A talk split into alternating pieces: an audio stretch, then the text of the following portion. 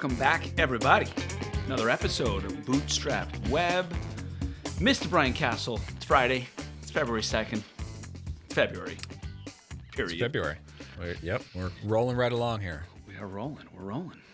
So uh, yeah, good to be back on the air. I'm uh, I'm in between the two Big Snow Tiny Conf trips that I go to every year around this time. Um, had a had a great week uh, up in instead of Vermont this year. We went up to Montreal. We went to Mont Tremblant. Ooh, how's that? Um, that was a great time. We had a beautiful uh, on mountain condo, ski on, ski off. Uh, really great um, group of you know most of the same same faces, a couple new faces, and uh, yeah, just a great strategic get getaway. Good good fun. Although I have had one of the worst like weeks in, in between since then.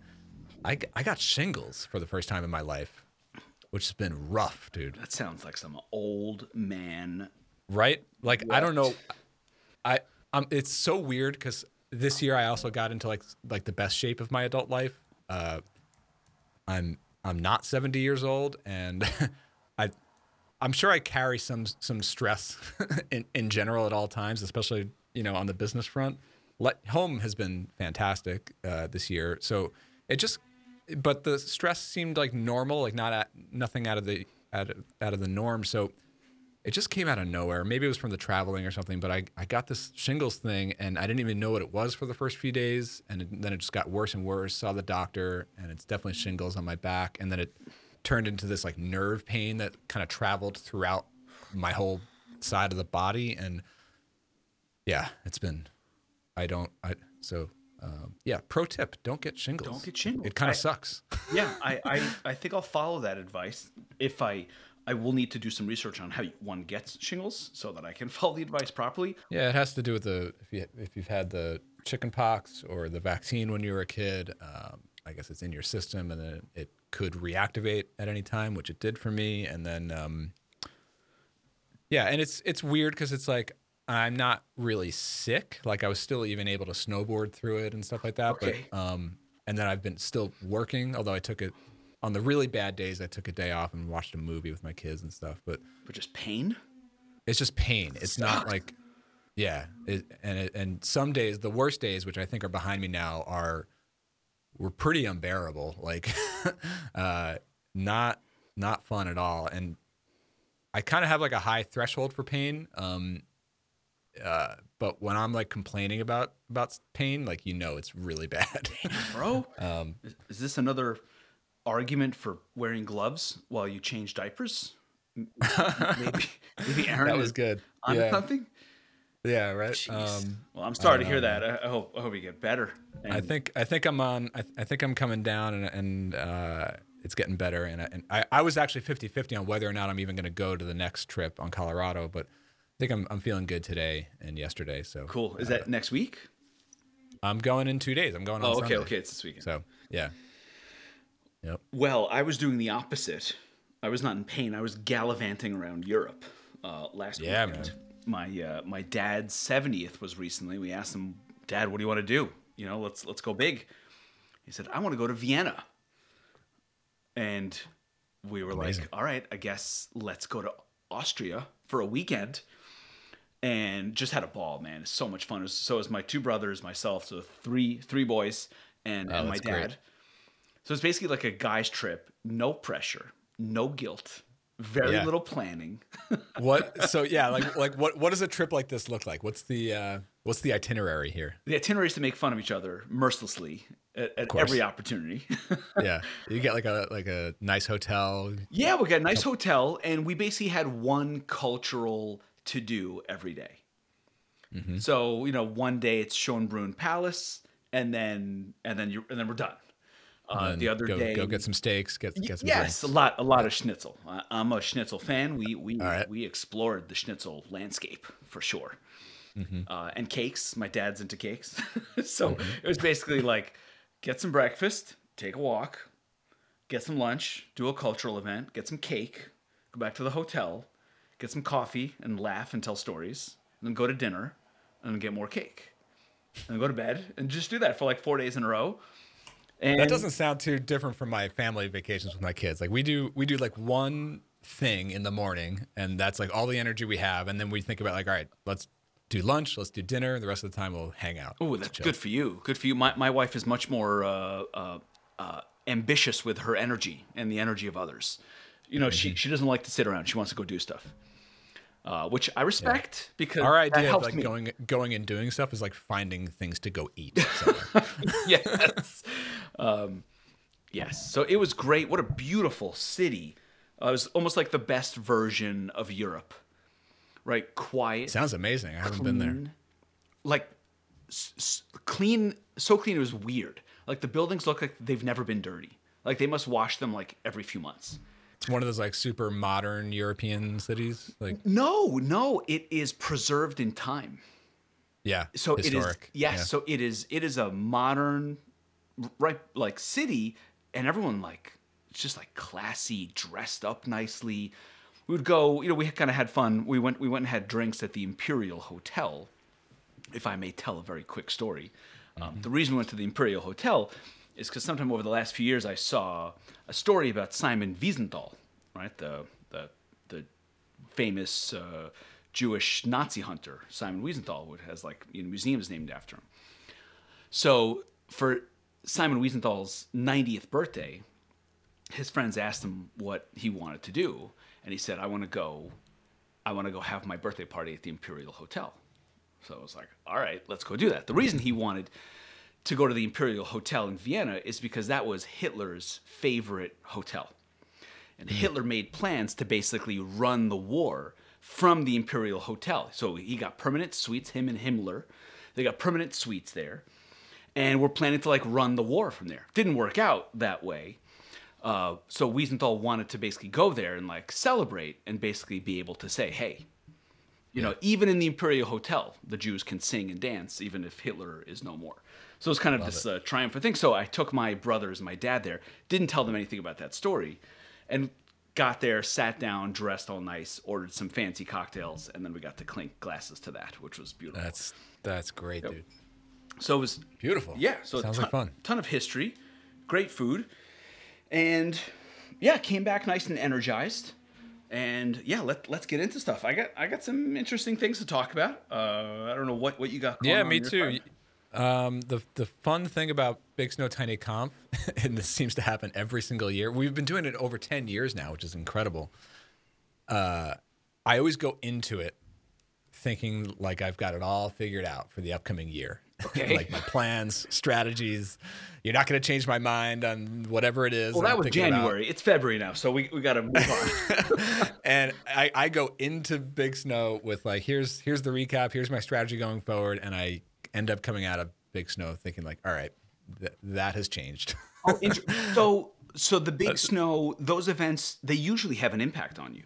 they do. Yeah. I think they do. Even even when I don't think that they will, they end up having some sort of impact on my. I, I think there's been not a major change, but I I have recalibrated some of my plans Okay. for at least the immediate future. So that's been interesting. Okay, I, I too have recalibrated my plans. So uh, let, let's Mm-hmm. let's get into what you know what changes we're making.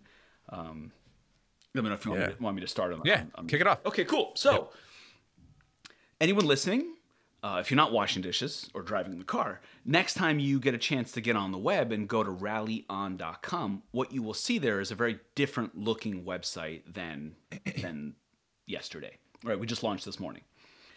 So, what you'll see when you go to the site and what we are showing the world right now, a small sliver of the world that visits our website, is that we are we are not showing the checkout product on our site.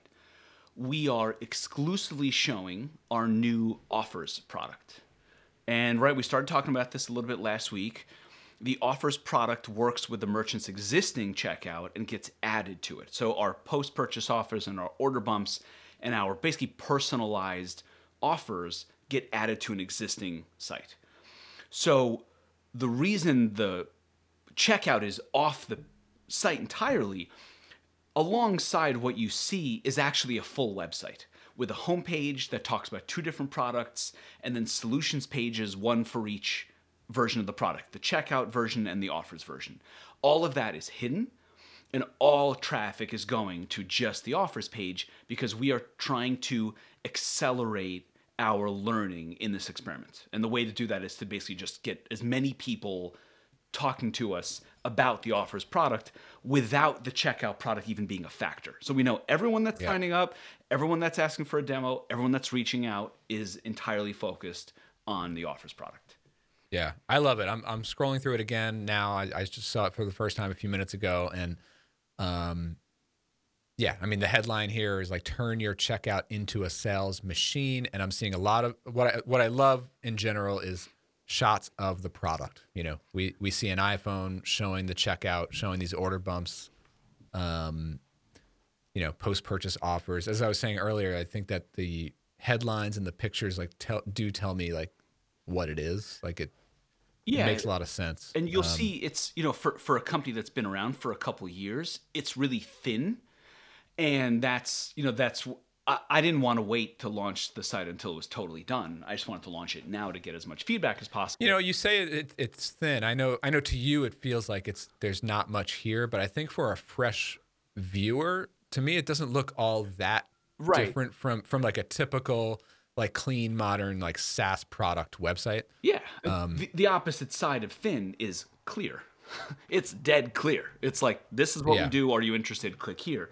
So next up will be a price. The thing that I'm seeing, yeah, I was just gonna say. So like the the the get started call to action, it just leads to a lead form. Yes, a demo, to request a demo. request. Yes. Um, there's no pricing info. No, we need to do. We need to add the pricing page, and even though we'll have a pricing page, we will not be giving pricing information. Um, and the page that I want to add next is a little bit more. So what you're seeing is the product as seen by the shopper. I now want to show the product for the merchant. The back end, how it works, how you build an offer, what the recommendation engine looks like. So that's like the next page. And then as soon as that's done, we need a middle of the funnel uh, uh, entry point. Right. Here's this uh, case study and give us your email. Just so it's something in between visiting and requesting a demo, that there's an intermediary step. And what we're doing. I have, a, I have a question about the pricing and the demo. Sure. Um, so with the new strategy um, of selling this this offers product, is it still all about driving demos, or is there going to be some shift in terms of like there there are going to be some like sort of like self serve customers that you then farm leads from if they're larger to go to a demo? so this product for the first time offers us the ability to go self-serve right? It's not nearly as complicated as the checkout which is a disaster in in being self-serve. I don't have any plans to go self-serve anytime soon. I, I actually so uh, i'll talk more about this over the next few weeks as i learn more but let me just allude a little bit to the, the to the packaging strategy i think would be the right way to put it I'm trying to set up a scenario where we lower the bar to working with us as close to the floor as possible. Th- that maybe that's not accurate because well, for our pro for our customer segment, right? And what that means for us is a small, targeted, get enough skin in the game to get this thing off the ground. In our world, that is not 50 bucks a month. That's something in the thousands of dollars but three, four, five thousand, something under ten thousand bucks is one of those decisions that our customer segment doesn't need approval for. Mm-hmm. So if we're talking to the marketing department, they can just say, "Cool, here's the credit card." Right? There's no. So we're trying to keep the decision process in that realm of no approval required. And my real goal in that is to have a, a straightforward, high velocity sales process that then is able to pay for our marketing expense. Yep. Let- just just play this out with me for a sec. Let's just say, for example, five people sign up in a given month for what is effectively like a proof of concept, right? Let's just call it five thousand bucks. So five thousand bucks is the type of decision our customer segment does not really need approval for. They can just decide, okay, that upside is big enough, and the downside is so limited and you're telling us it's only a few days of work here and there, and you'll help us build the, the first offer sets, mm-hmm. that's digestible to that customer segment. If five sign up in a given month at five thousand bucks a piece, that twenty five thousand bucks, I want that to pay for our acquisition, for our customer acquisition. Yep. So ideally, it becomes a scenario where we don't know if all five of those are going to become great customers. But if two or three of those become good customers, and a good customer being like, you know, a, a larger annual contract in the 10, 20, 30, 40, 50,000 dollar range, if we don't know how many of those are going to become a good customer, as long as the new customers are paying for our customer acquisition, then we potentially have a bit of an infinite infinite flywheel. Yep. So that's the type of scenario that I'm trying to set up where if we have our SDRs, we have our AE, and we have a free trial that's paid, right? It's like a limited trial, but we do need skin in the game. We need them to put up a few thousand bucks. Mm-hmm. Ideally, that can pay for our customer acquisition cost, and then we can just hit, the gas on that. So it's a it's a very different model from long sales cycle on the checkout that leads into a fifty hundred thousand dollar agreement. It's just a yeah. it's a different model. And by not showing any pricing, you're still indicating that like like they're the the the really small merchants are just gonna not go through it, and then the um yeah like like the assumption is like they and anyone even on at the five thousand dollar level will, will want to get a demo. Yes, that that's how we want it to feel right now. Mm-hmm. Right, we don't want it to get into the realm of like, but this is comparable to a piece of software that I pay 100 bucks a month for. Why wouldn't I just do that? We, we don't want yeah. it to feel comparable to that. That's a bad yeah. comparison for us, and and for and for the product. And so this just launched today. This launched today. Yeah. Nice. So, yeah, the goal is to just get into as, as many conversations as possible and make this offer. Uh, today was the first time we had a call with someone with this proof of concept in mind, with the site different. So, like, we are officially mm. underway.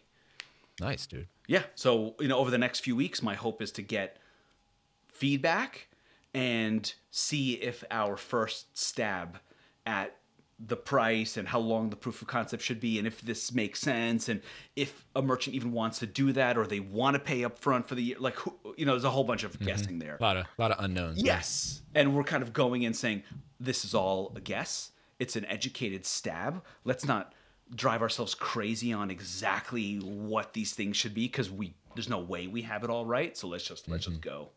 Yeah. Yeah. It feels like it. we're like going back toward like startup. starting again. Yes, yes, yeah. It's kind of interesting. Yeah, yeah. I mean, like that's that's the thing. Like even, you know, I I think that what this is maybe one of the absolute hardest things about any startup trajectory is once you're over a year or two into something, which means if you've lasted that long, you do have some customers. Like it's if you know Right. If, if it's if it's a complete failure, you would have been done long time before before the two year point. So, but get into two years in and it hasn't really clicked, and then making a big shift like this, and I've gone through it obviously mm-hmm. with Clarityflow. That is the hardest thing to like pull the trigger on and like just go do, or, or at least exp- and like you know even even though this is clearly an experiment that you're talking about. Like uh-huh. you changed the homepage yeah, of your yeah, business. Yeah. Like it's a it's it's not just like let's just put something live for five days and see what happens. No, like, this is no. The, it's an experiment, but it's a long term like bet here. Yeah, you know? last week it was just a homepage, and as we kept talking about it, we were like, we don't because we start to get into the muddied middle, and a, a merchant would come into our sales process, and we would basically say, so we have this checkout product but we also have this other thing. Which one's right for you? And that's just never going to work as well as Too this is what we do. That's right. Yep. So we just said, you know what? Let's just take that landing page that we launched and just make that the homepage and let's just let it run with it so we learn faster. I, I think it just takes a level of like really stepping back. And this is where things like not just mastermind groups, but I think like doing trips and and talking to advisors and and mulling something over for, for months at a time and okay. starting to connect the dots where you get to a point where it's like, all right, we have some revenue, we've got some customers, some people, a few people, are, early people are like excited, but let's rise above all that and be like, what if our whole world changed? And like because because there is some friction that I don't want to see in this business right now. What if what if we just remove that and think about our world completely differently, Yeah. and try try that on and see what happens. You know. if if I thought about this when I thought about something like this months ago, I would expect. I don't know if you can hear that insane. I do. You, oh, okay. I, I'm having construction done at the house. I'm just going to apologize to everyone. Maybe right. maybe closing the door will help. But I I was like, is somebody like riding a motorcycle outside your place? There, there's a lot going on. I honestly don't know. Um, so, thinking about it, like putting myself a few months back, I thought I would have more emotional, like distress, because, right? Let's be let's be honest with myself here. I want to pursue changing the e-commerce market through checkout and payments and liberating that part of the stack from platforms. That goes back to my Shopify experience. It turned into ideology, it turned into a belief system and all the things that are attached to that in terms of like self-identity and wanting to do all this other stuff. Mm-hmm. And I I feel almost no emotional connection to it. I'm just like Yeah. th- this I just cannot be ideological about it. You're like this is what the market wants right now. I Yeah. could be stubborn and have things like just not be as good as they can be or just just move.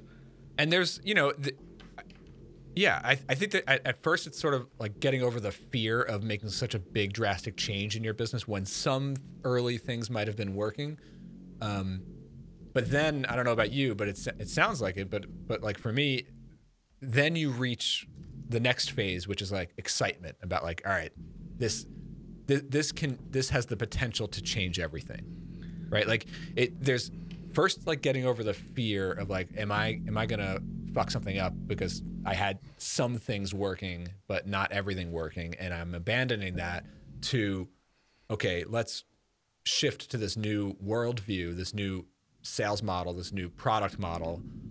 Um, and then it's like all right now now we're to execute on that and now it's like let's just do our best and that that gets me excited. Like wh- what's the best version of this new worldview right? Um, Yeah. It, it is it is very much the opposite of like being like emotionally attached to it. It actually I'm actually super motivated and super excited and I'm I'm up late working on like ad copy because it does feel like this uh it's like a renewal of optimism because we had this breakthrough. All of a sudden we can offer something different. Then all of a sudden you start to look at the whole opportunity differently. Right, I'm looking at integration partners differently. I'm looking at uh, product feature roadmap.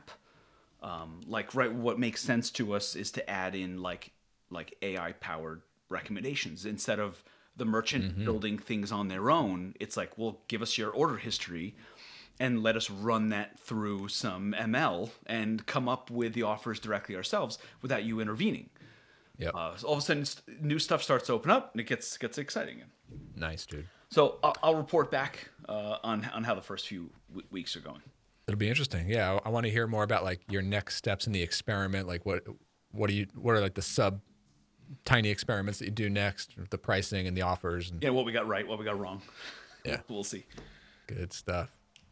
Um, before I get into the more big picture stuff, I mean, I'll, I'll do a Clarityflow update. January was, I think, one of the best growth months that we've seen yet in the business. Um, feels feels good, uh, especially coming on the month after we shipped Clarityflow Commerce. I think that definitely had a had a big piece of it. Like that drove most of it because a I think more customers were converting with it in the product than without, and also a big chunk of the MRR growth was lower plans upgrading, expanding into the higher plan, which gives them access to Clarityflow Commerce.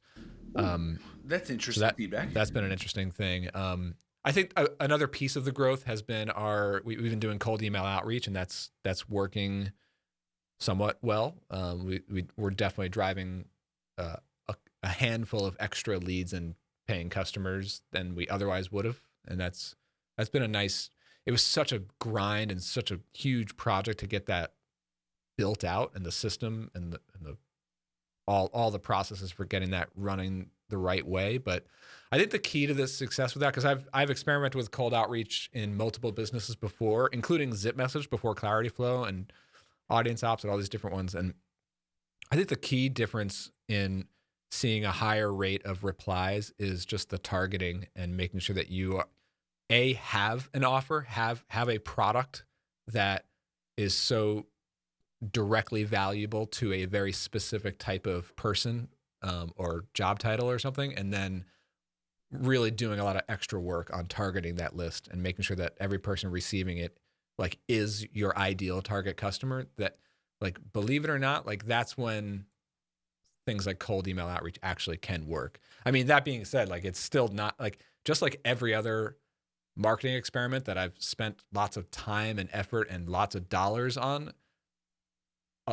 i still even though it's driving more customers it's it still doesn't feel like it was actually worth the the amount of dollars spent on it because it's just not enough. It's just not there, I have come to the conclusion after after the past three years of of trying to really accelerate growth on Clarityflow that like think what you will about this, but like I just don't think that you can buy like distribution. You have to either have an, an inroad with a distribution advantage and or have a huge wave of natural market demand that's going to drive really accelerated growth. And if you don't have those things, I think it just comes down to product. Like you can you can still win with a really good product. It's just going to take a lot more years of very slow, steady growth of, of ramping it up. And that's that's just the reality that I'm in. I think that's the reality that most SaaS businesses are, and and they can be frankly deceived into like you have to spend a lot more money and time on marketing when you can't just make you, you, you can't just expect to spend X thousands of dollars and triple your top of funnel. Like it's unless you have again like a distribution advantage or a wave of demand, in my view. So yeah, uh, I don't it, like because like even with that, like we we grew and all the growth comes from the product being complete and word of mouth.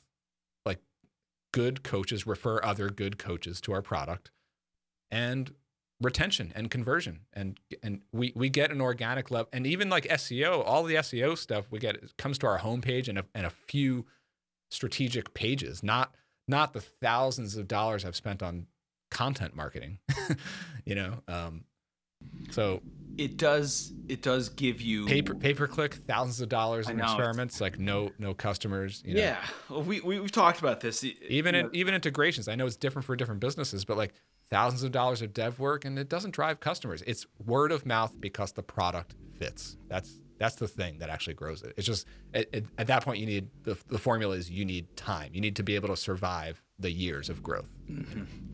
Yeah it is uh it's a little depressing because it feels like not, nothing works there there is a subset of product type and team type that does know how to do it. it. It is an exceptional, rare thing. It's why some you know B two B SaaS marketers uh, are so rare and so highly sought after that know how to do it. It is it is very very difficult. I, this might be a bit of a spicy take, and it's not that the that those high high value marketers are not talented because they absolutely are but I feel like every time I really think about companies that have a great marketer behind them, I can still point to a product that is fundamentally in such high demand that it's about the product and the offer first, and then the marketing throws fuel on that fire. Okay, you, I, I you can't put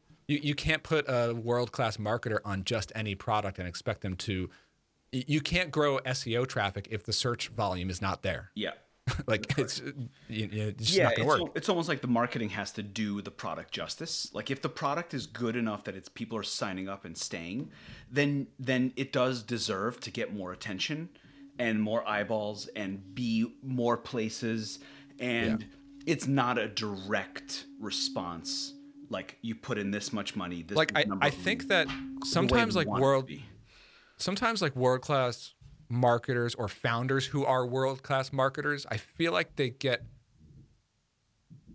again, not to take anything away from them and their talent, but I think that their actual talent, in my view, is identifying the right fundamental idea for the whole business and the product in the first place. Mm-hmm. That that enables them to use their marketing tools that they know how to use. It was the decision to do that business instead of Sure. the thousand other business ideas that are that don't have the potential to meet the demand it's it's the it's identifying the demand before before being a quote unquote good marketer you know Right. Then then you can right, you can do the PR, you can do the advertising, you can do the marketing, partnerships, you can do podcasts.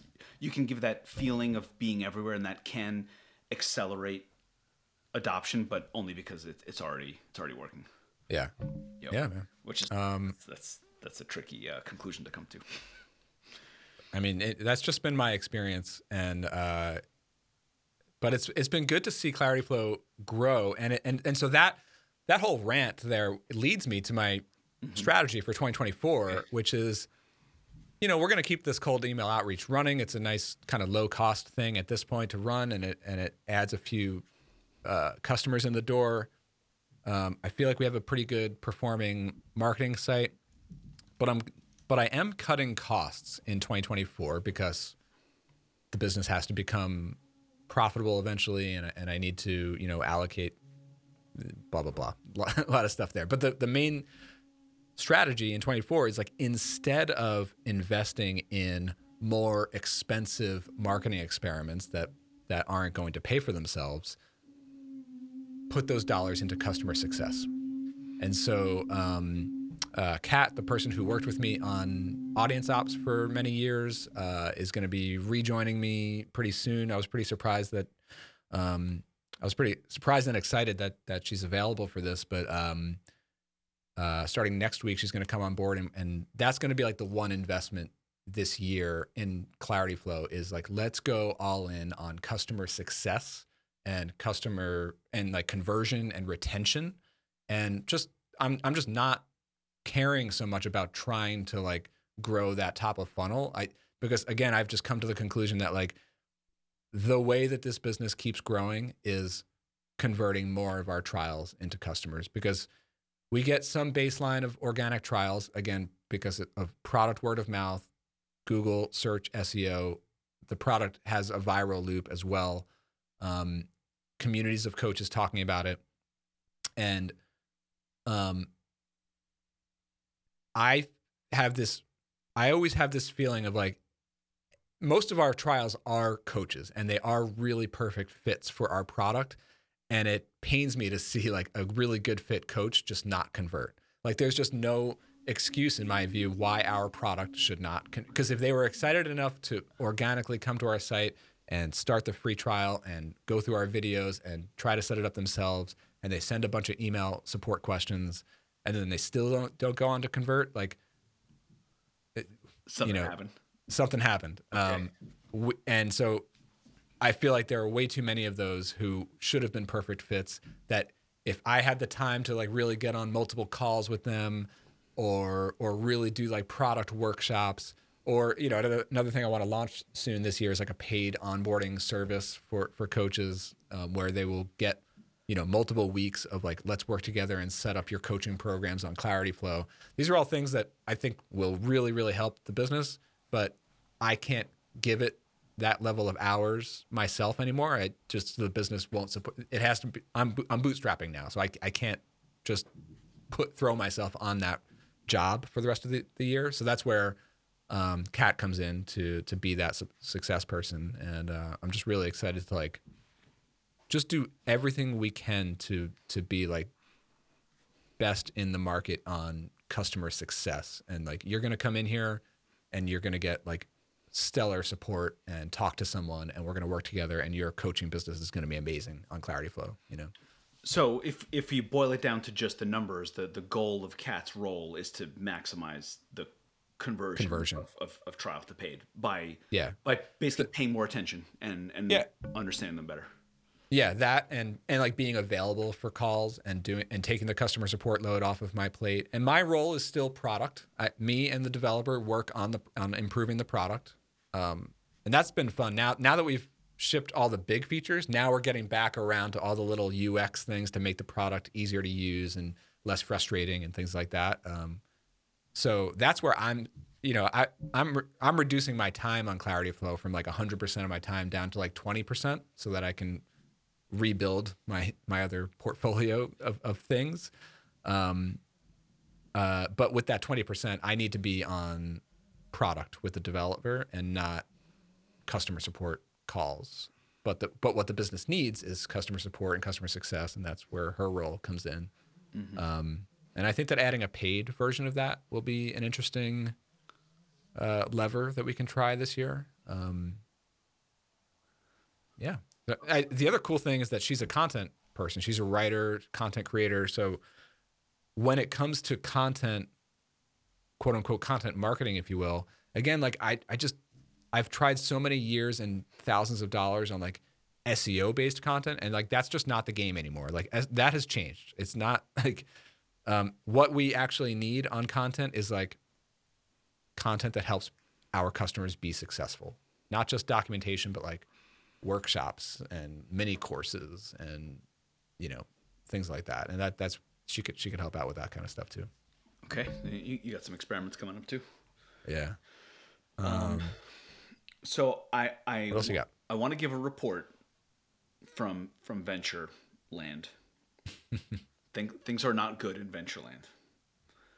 Uh, things got very real very quick, and a lot of uh, my friends who have raised money from venture are in a similar predicament. The there, there was a tweet by Garry Tan recently that talked about uh, the bar for Series A. It's it's so high right now that people who have, by all measures, except for venture measures, have amazing businesses. I'm thinking of a friend in particular who grew very nicely from uh, millions in ARR to more millions in ARR.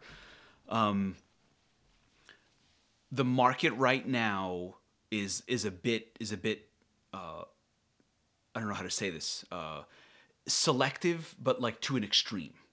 So businesses that from the outside, if you looked at the numbers, you would think, well, that's you know that's an amazing business that you have going, and, and it's growing that quickly.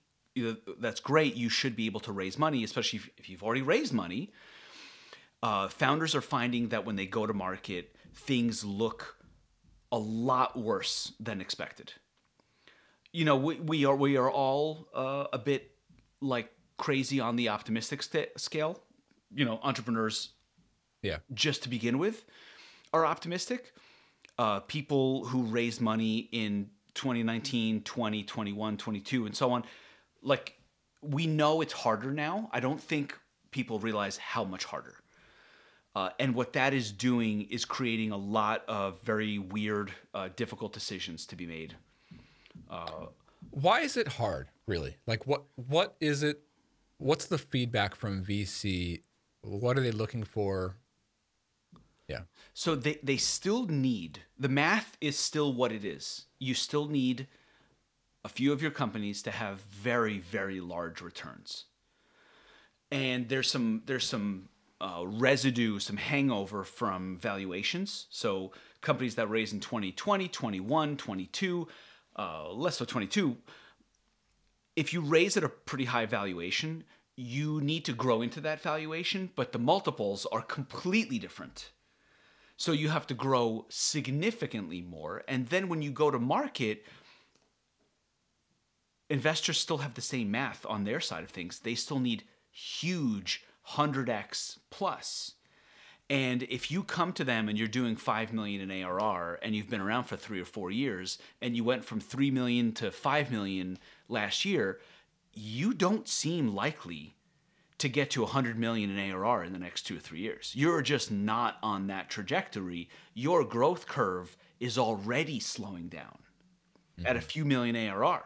You are not a good bet. Yeah. For that insane to, to, to, be going from like five to 10 or 10 to 20 million, and that's just not good enough.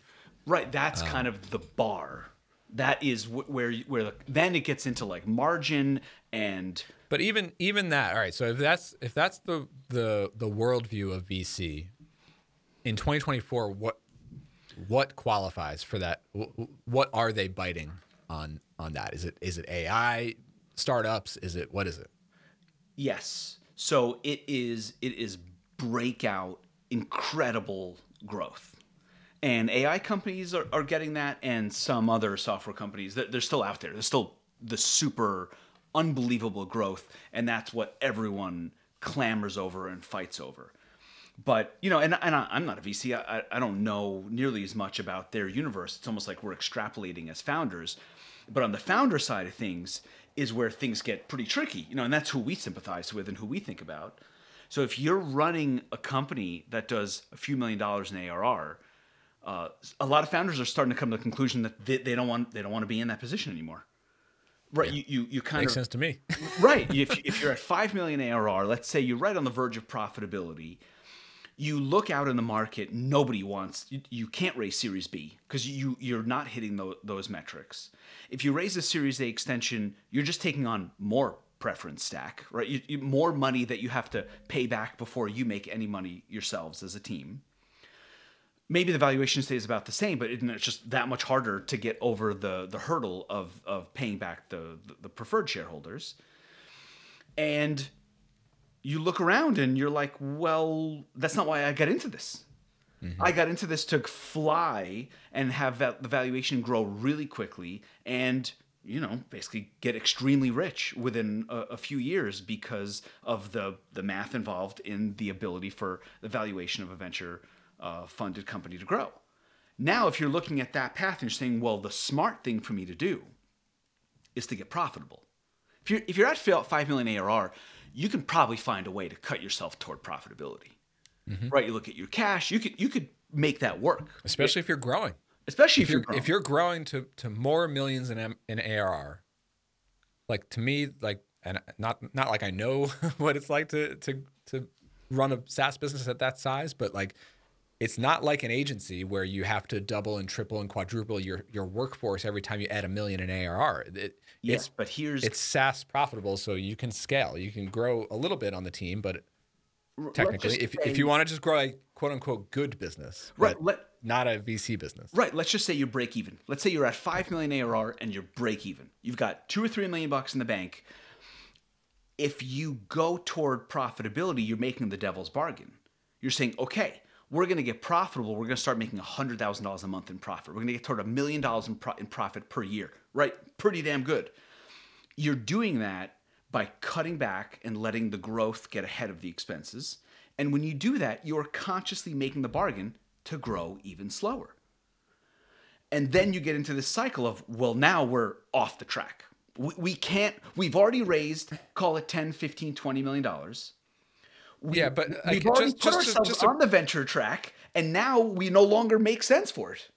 I just again I want to pause. This gets back to my rant, my uh, lifelong rant against marketing. I guess. okay, okay. But if if you are already growing from let's say six million to nine million in in the course of a year, or- or, more, the fact that you're cutting back on on continuous growth of your team does not mean you're going to stop growing. It means you, you like you you already Sure. have a product in the market that is working. It, like You're gonna th- grow this, slower. This sense that like just because you're you're not raising more millions in, in investment and you're not like tripling your your head count, like to me, head count does not equal growth. like Uh, not directly, but there's a correlation to how many people you're paying to do outbound and do sales and do biz dev. So if you if you cut back, then you're not going to stop growing entirely, but you will grow slower. So let's just right play it out. You're a founder. You own 30% of the company at that point in time. You are uh, looking at 5 million ARR. You think, okay, I can get profitable by this year, so we can make it. We don't need any more outside investment. So in the next year, we'll get to a million dollars in annual profit. Then the next year, we'll get to two. Then the next year, we'll get to four. So now you're looking at three or four years into the future, you'll have a business that does a few million dollars in profit and nobody wants to buy it. And what is your 30% worth? And is does that make sense for you to invest another three or four years into? You don't own the business. It's not your three or four million dollars. in that profit. that's the thing. That's the trade off that that you end up hitting when when you've taken any level of, of investment is that you you know uh, an exit like the exit math gets right. difficult. Play it out. Three yeah. million dollars in profit annually. Awesome. Right. Let's say you're doing that off of 10 million in ARR. Who it, well, how much is someone going to pay to, to buy your company? $30 million? You raise at a $50 million valuation. If you've already raised 20 million, you got to pay the investors back the 20 million before you make a dollar. Yeah. So uh, the Right. incentive just starts to get wacky, Mm-hmm. and everyone's trying to figure out what what do I do with this. Uh, it's it's it's not an easy thing. I, I my instinct is go toward profitability, build in sustainability, be patient. You never know what's going to happen. You never know what product you're going to come up with. You don't.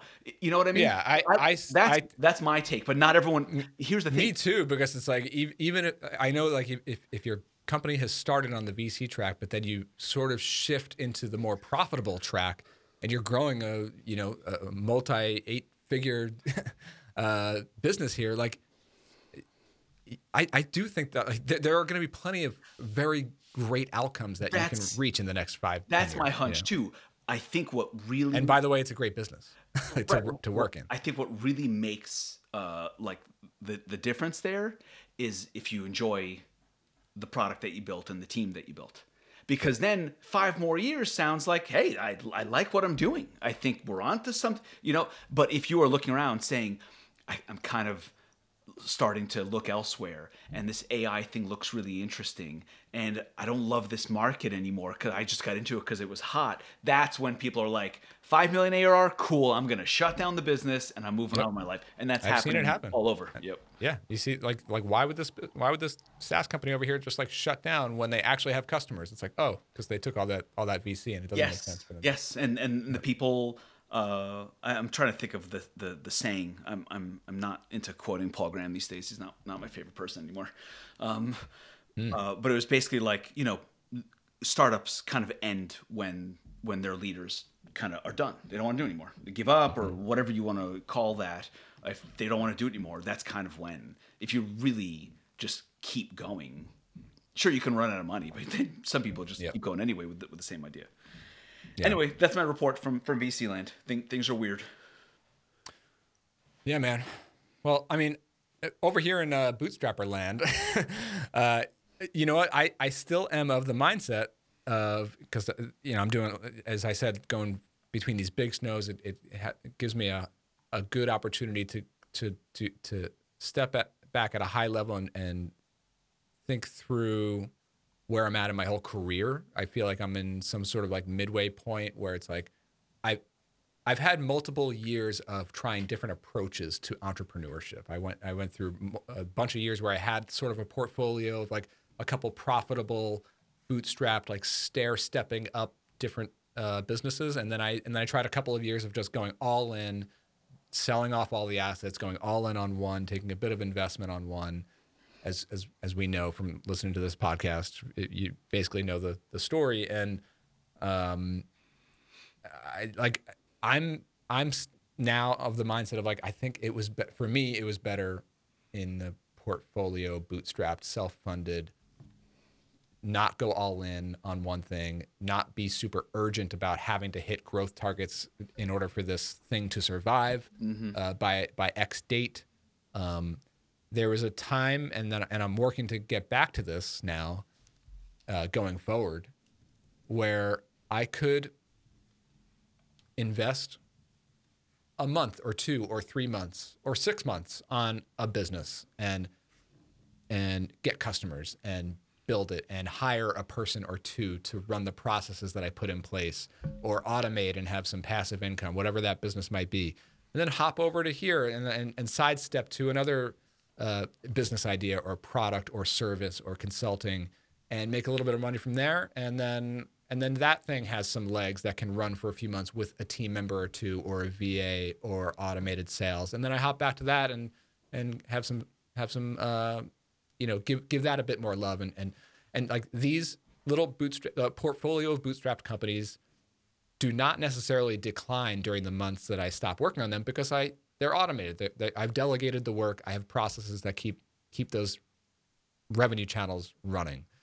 And I still believe that very good products with good customers can still continue on and not die even when I'm giving it like 20% instead of 100% mm hmm of my effort day to day or week to week, you know?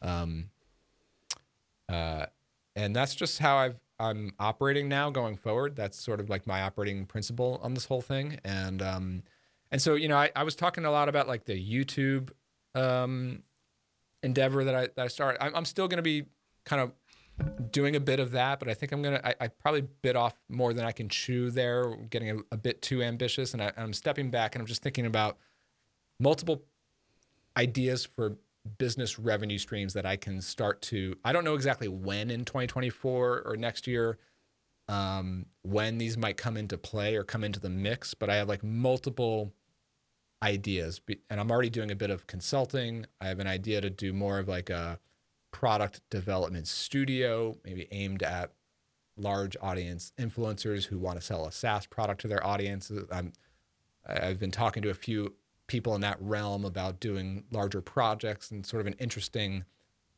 studio model there, um, like product development studio, uh, doing a bit of product development strategy, even developing other product ideas as part of my portfolio, and, and then continuing to you know, uh, do some product work on Clarityflow. That's sort of how it's coming together. And then like taking learnings from these as I'm learning from product, um, hmm. getting into new technologies and building products, taking what I learn and teach it on the YouTube channel and and and kind of as like a as one thing in the mix, getting back to actually investing some time in audience growth again through YouTube, but not going all in and not going all in on anything. Not as like the, the, audience growth as the the end point or yeah, just primary. just keep it keep it going a little bit more than I have in in recent years, um, especially with YouTube. Uh, but the whole point now for me is like I'm not all in on anything. There's nothing that's 100%. I'm I'm totally fine with 20%, 30%. At, at times I'll be 80 80%, 100% on things, especially in the startup phase. And like of all these different ideas, I have a few that I want to work on first and ones that, that I might do later. But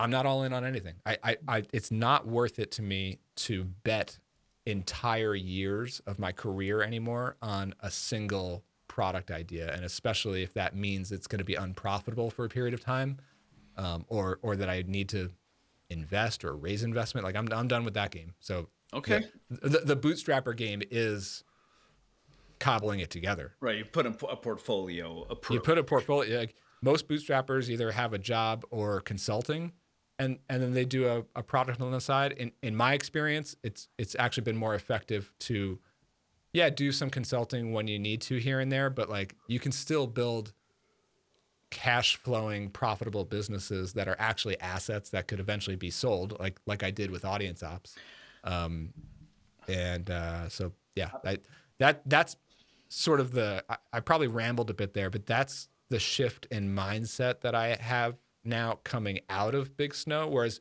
going in I was like I think I need to go all in on audience and YouTube and courses and and all that and I think I sort of overcorrected in like getting too excited about that. And now I'm like, all right, let, let me just, I, I know how to build businesses that make money.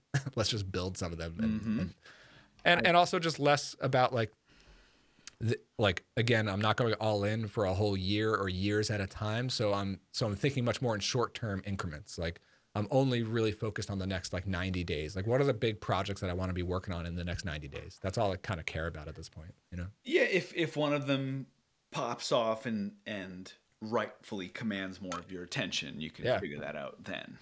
I it will be very interesting to see what happens with Clarityflow over the uh. next six months. I mean, looking at the MRR graph, like it, it especially like the the new, it's been the the MRR has been slow because we still churn off what we call legacy customers, people who are around since the ZipMessage days but the majority of our customers at this point and, and MRR is from new customers who've discovered us after we became Clarityflow, and that graph is up and to the right. Um, So the conclusion is like that graph just needs more years to grow.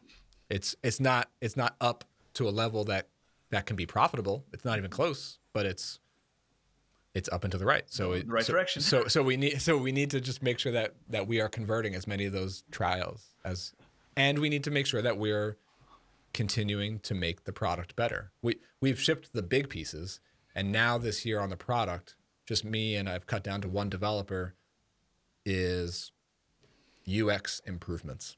You know, small seemingly small but like high impact little things that that make the product better, you know. Um, that's the kind of stuff that like people get less frustrated, less support, they stick around, retention. You know. Cool. Well, we'll, we'll see where it goes. My, my last question to you before we call it a day.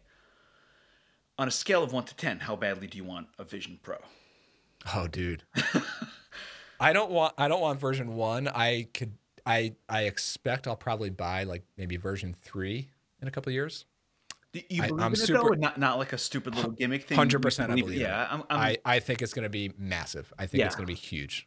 I I think version one is probably mostly terrible and not worth the price tag, but the excitement over what it means and the spatial computing and the entertainment value and the work value, it's it's clearly going to be awesome. in- yeah, in and it's, it's good to see companies. Um, right, it is. It's like an operating system, right? So you, spatial computing. It's it's going to be a new frontier, really. but you need you need people to hook into it. You need you need Netflix on board. Yeah. You need video game. You know, you need developers to kind of get on board, and that's I'm a that's been- big fan of the podcast uh, called Dithering, Okay. which is it's actually the one paid podcast. It's five bucks a month from um, John Gruber and Ben Thompson. So two like really my my two favorite like tech journalists. Uh, they they do this twice a week podcast, 15 minutes, just talking about like the big um, tech news of, of the week. And obviously they've they've done a lot of coverage of, of the Vision Pro. They had a really good one that I think came out today, um, talking about, and I completely agree with this take. I'm so excited that Apple still shipped this thing okay.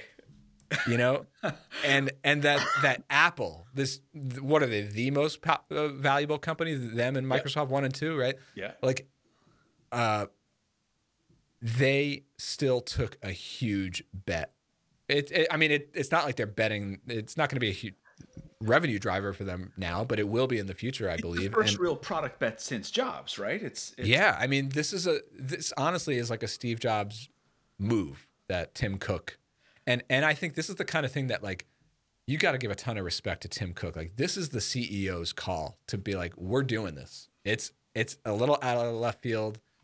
People are gonna probably hate oh. it in different ways, and we're doing it anyway. And we're shipping it with bugs. We're shipping it with shortcomings. You got to put a battery in your pocket to use this thing. Like that's ridiculous. but they're but they they shipped it anyway. You know, like for Apple to do that, I think is awesome, and and it's pretty exciting. I like it. Yeah. Yeah. The, the, fo- the- and the FOMO, you know, is strong, which is important for adoption. Almost like the remember how Tesla came out with like the unaffordable, Yeah, exactly. the, the sports version, and then it made its way mainstream. And then at some point, you're like, oh shit, I can afford a Tesla. I was and I was hearing these guys, Gruber and Thompson, talking about like the first version of the iPhone, if you remember that. Um, I think I probably got like the second or third version, um, but the first one was terrible. Like Really? Oh, dude. I mean, so in so many ways. Like, first of all, the first version did not have an app store. There was no app store. Um, the other thing that they were talking about, and I, um, I, I sort of remember this in the earliest version. When you scroll a web page on the first iPhone, it they didn't have the tech enough to uh, advanced enough to be able to render the entire web page. So if you scroll down, Oh, it would wait. you would see like a checkered background before they could even load the rest of the web page into into memory. Yeah. Um, Not and what just- think of the Apple experience, but that's, no, that's yeah, how it started. but they shipped it anyway, right? And then and then it became the iPhone, like best product of all time. Hmm. So, yeah, no, I think it's gonna, especially hearing about like um, what it's like to like having like a work environment in the thing, and then And then yeah, like once all entertainment, like what I am really excited about is the idea of sports, like seeing like live sports in in like a VR That's pretty interesting. world, uh, like being able to like sit courtside at the Knicks one, you know, through through the VR on any game you want. Like that sounds kind of insane. Mm-hmm. You know, Yeah, and you can see how events and venues can see that as a new revenue channel, and so that just gives everyone access. yep. If if that means I don't have to spend ten thousand dollars to let my kids watch a Taylor Swift concert, I'm I'm all in. Oh, man, on dude. that. Yes. And you know what's what's also interesting is Roblox. Uh, how how much this thing has grown. Now my kids, you know, they they they make and they ship these these Roblox games, and like now like all these big brands are like advertising inside Roblox. Like you could like like my younger one like made made like a McDonald's in in Roblox land. Interesting. okay. Uh, Look, the- and I was I was watching I was watching the NFL game the other day, and and and they had on the TV screen like a QR code to scan some like you get some I don't know some some Chiefs thing like in in Roblox like if you scan this thing I don't know what it was but like they're promoting this like on national television like it's such a weird world we're in now Yeah, look, the the metaverse is actually going to happen. It's just a few years away. It's not when everyone thought it was going to happen. Yeah. Uh, as evidenced by our boy Zuckerberg, back on top. the their stock I price saw that headline today out yeah. of control. It's it's it's very interesting to see. crazy All right, dude, it's Friday. All right dude Let's call it a day. I got my wife's birthday coming up. On birthday season. My wife, my daughter, then Valentine's Day, then myself, then my other daughter. It's things are crazy. I'm just Beautiful. like I'm walking through a minefield of screwing up present expectations. It's like a man man's worst nightmare. Wish yeah yeah man i'm uh i think i'm feeling good enough to get on this plane and go out to colorado in two days and do another one of these big snows and uh i'm psyched man Yeah, hope you get feel back better. at it See you. All right, later, folks.